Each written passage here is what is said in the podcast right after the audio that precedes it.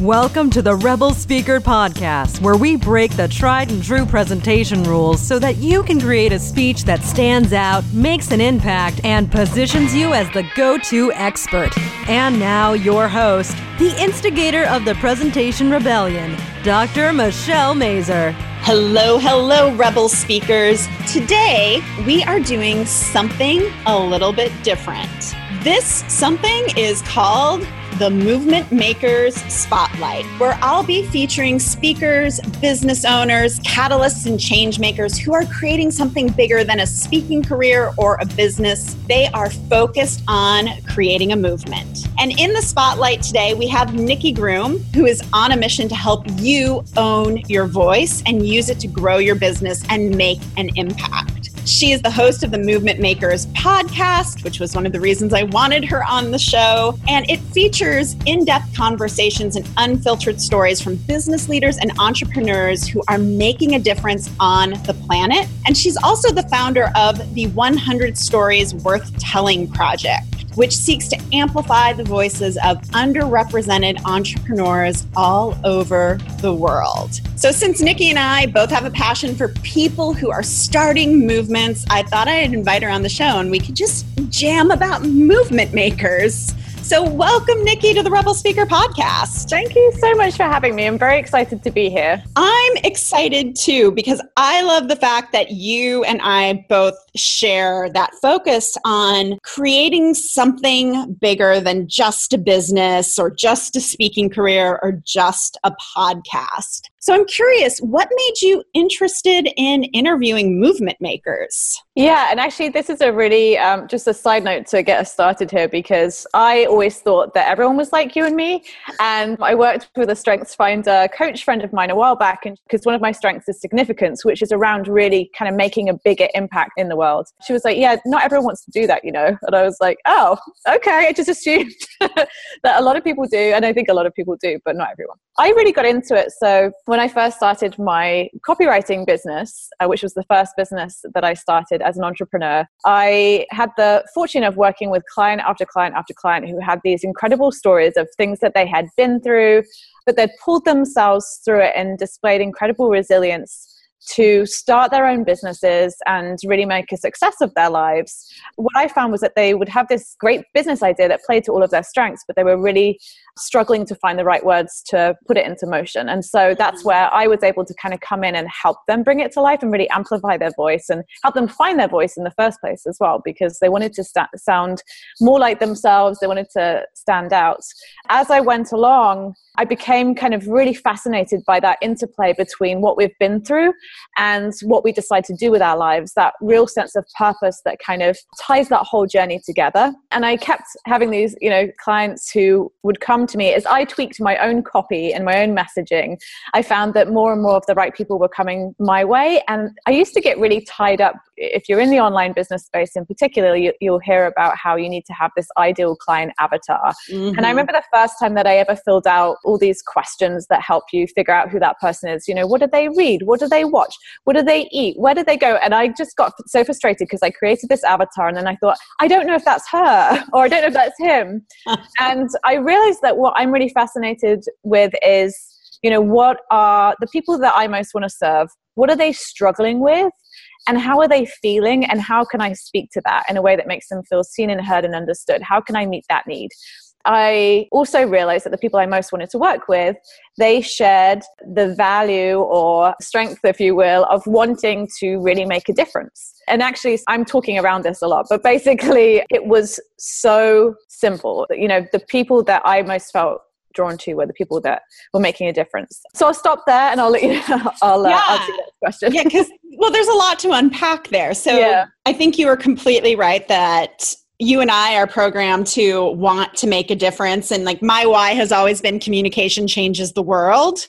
Yeah, and, true. Yeah. And it's absolutely true. But I realized that not everybody wants to change the world, and that's okay. Like, that is absolutely okay. But like you, it's like the people that I'm most drawn to really want to like shake up their industry in some sort of way, really make an impact on their clients. It's not as satisfying for me. And I don't know if you find this, to work with people who don't share that. Like, they're just like, oh, I just want to have a business, or I just want to speak. I just want to be on stage. I'm like, meh. So I, I've discovered that there were certain questions that I always used to like to ask people when I was interviewing them to kind of get out of them the copy gold that I needed to write their messaging. And one question that I always could rely on was, why do you do what you do? And that would just always open this door. And so often that would, you know, a big piece of that would be their story, but oftentimes it was tied in with this greater sense of purpose and this desire to really do something with their strengths and their skills. And so I learned early on, you know, some people will answer that question. It's not a wrong answer, but they would be only focused on themselves.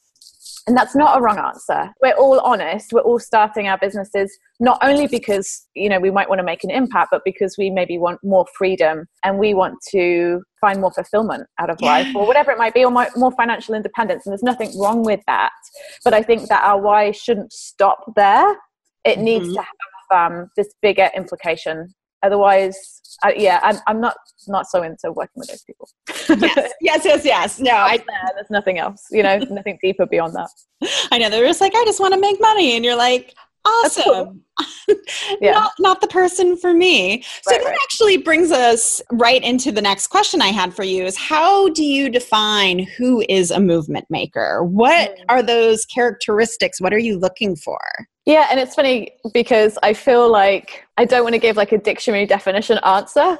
I did write down a response to this, but I, I kind of don't want to read it out because I think it would be obvious that I'm reading it out, because I was like, well, how do you, how do you define a movement maker? But I think at the end of the day, it's people who really want to facilitate change on a grand scale, but they also know that they can't do it by themselves. There's this call, I guess, to use their voice and their platform to really rally people around them mm-hmm. in pursuit of this change. Yeah, I guess yeah. that's how I define it. I love that, because especially with speakers, that they don't do enough to rally people around them. It's like, if you really want to create a change, if you really want to rebel against the status quo, you can't do that by yourself. You just can't be like, this sucks and I want it to change, and you're just talking to yourself. But it becomes about, how do I call those people in who see the same thing that I do and want it to be different? Yes. We're living in this incredible time. I listened to a talk a while back from a crisis management expert who talked about the fact that it takes seven seconds for something to go viral around the world on social media. You know, you have the likes of Tarana Burke, who started the Me Too movement twenty-five years ago mm-hmm. and is still working every day. And if she didn't have the degree of recognition she has now, she would still be doing that work regardless. But you see Hollywood kind of caught hold of the Me Too hashtag, and the ripple effect that that has had in recent months has just been incredible. And then we see that again recently with the Never Again movements. Time is up. The times that we're living in are very uncertain and volatile, and they're moving faster and faster and faster. And that can be a good thing. If you are using your voice to create change, then you have more of an opportunity to get the word out there. But absolutely, you have to use your voice, whether that's on stage or whether that's, you know, through social media, through your writing, through your the emails that you send out, or whatever it might be. Yeah, yeah. There definitely has to be that action piece if you want to get from A to B. Yeah, you know, you bring up a good point. It's not just speaking, or it's not just social media. It's really using all of those things to have your voice and be known and seen as a leader of the movement, of somebody who is, you know, holding space for this change that they want to have created in the world. And yeah, the Parkland High School students have been amazing at that, of like keeping that space and putting people's feet to the fire around gun control and gun violence in schools. So I, yeah, like I love watching how people can use their voice and how a movement can start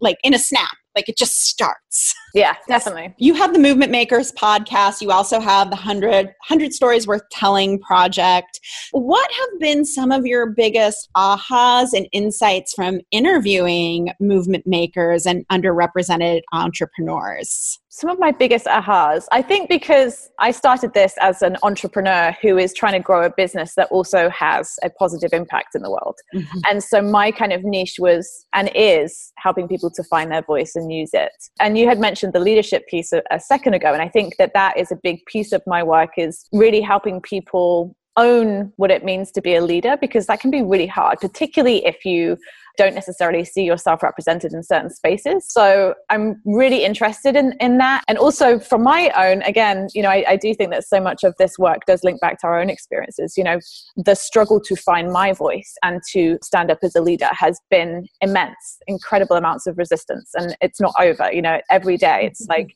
it's so hard to keep showing up and keep showing up. So a lot of the guests that I've had on are people that I admire because they've been able to build a business that I think is doing really great things. You know, for example, I had Tanya Geisler on, who talks about the imposter complex, which trips so many people up when it comes to being a leader. I had Randy Buckley on, who talks about boundaries. I've had lots of different people on and lots of different people queued up to come on, which I'm really excited about, yourself included. Mm-hmm. But I, I also see that, because my podcast is still relatively new, it started a year ago.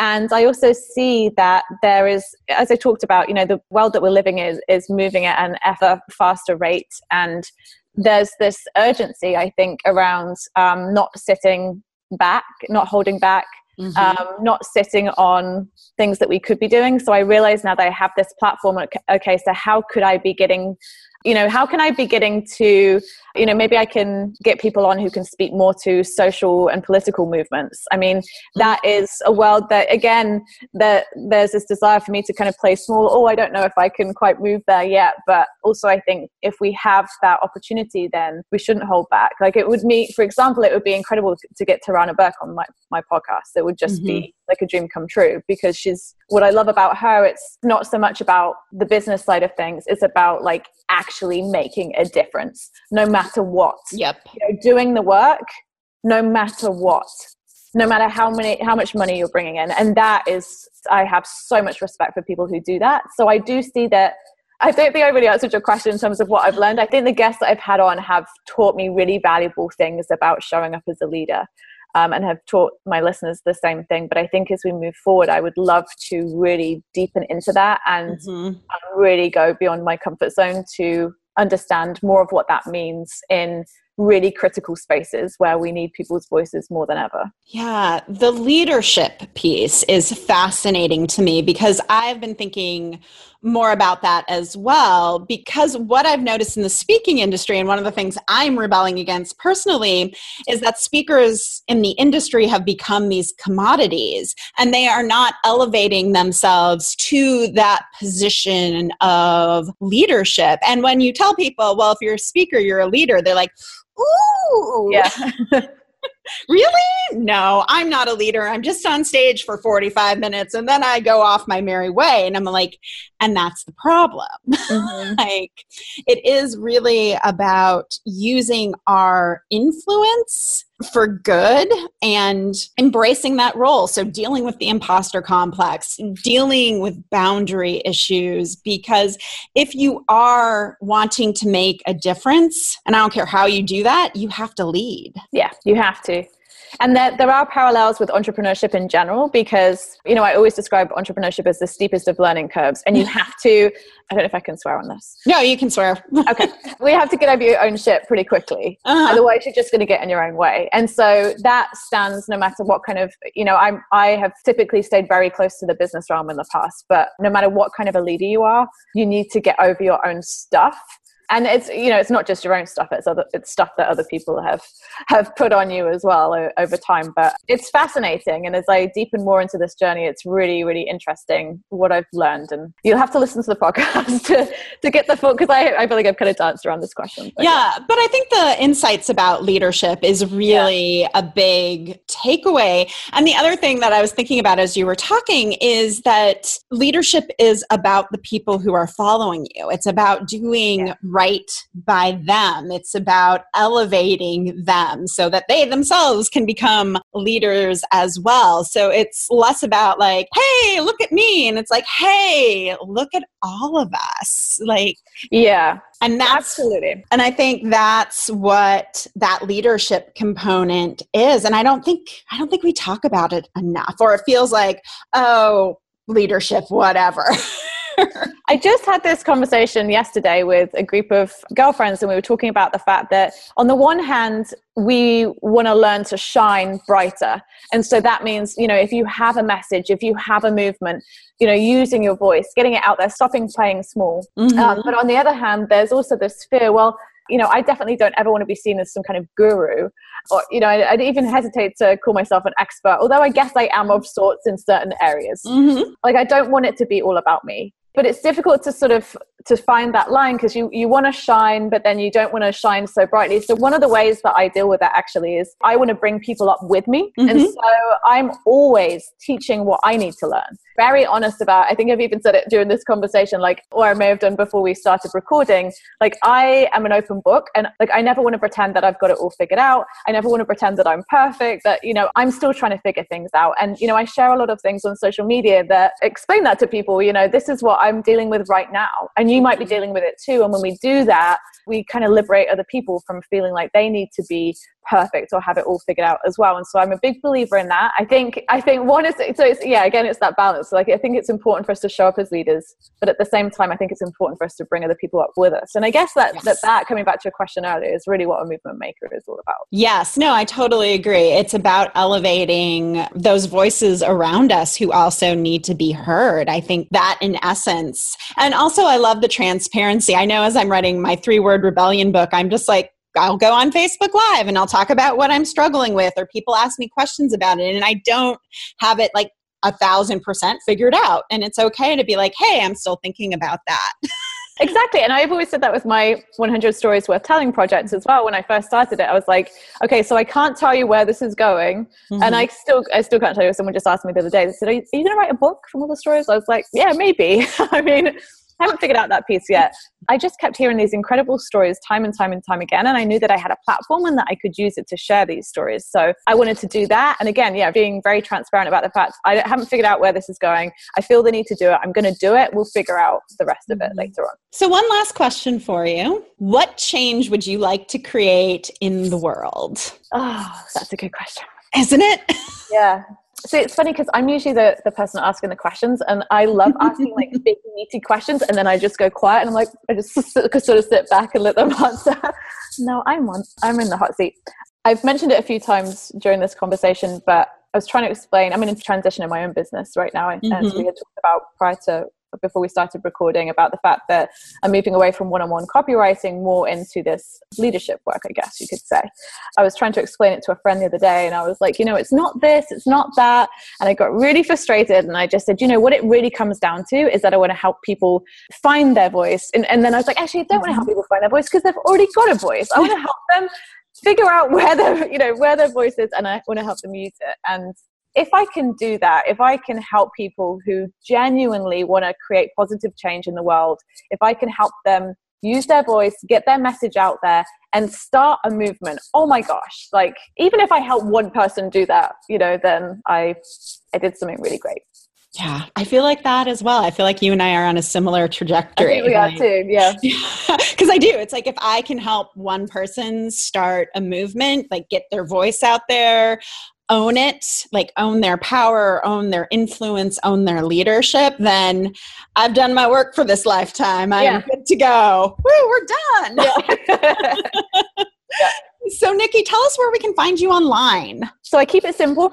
Big fan of keeping things simple. Uh, Nikki Groom dot com, N I K K I G R O O M dot com. And I'm all over social, pretty much everywhere, Twitter, Instagram, Facebook at Nikki Groom as well. And I also have a Facebook page for the one hundred Stories Worth Telling Project.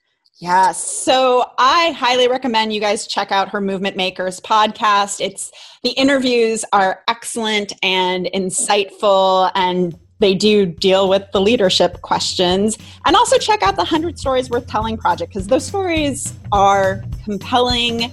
You will learn so much from the people who are featured. So thank you so much, Nikki, for being on the podcast. Thank you so much. It was such a pleasure. I really appreciate it. You are welcome.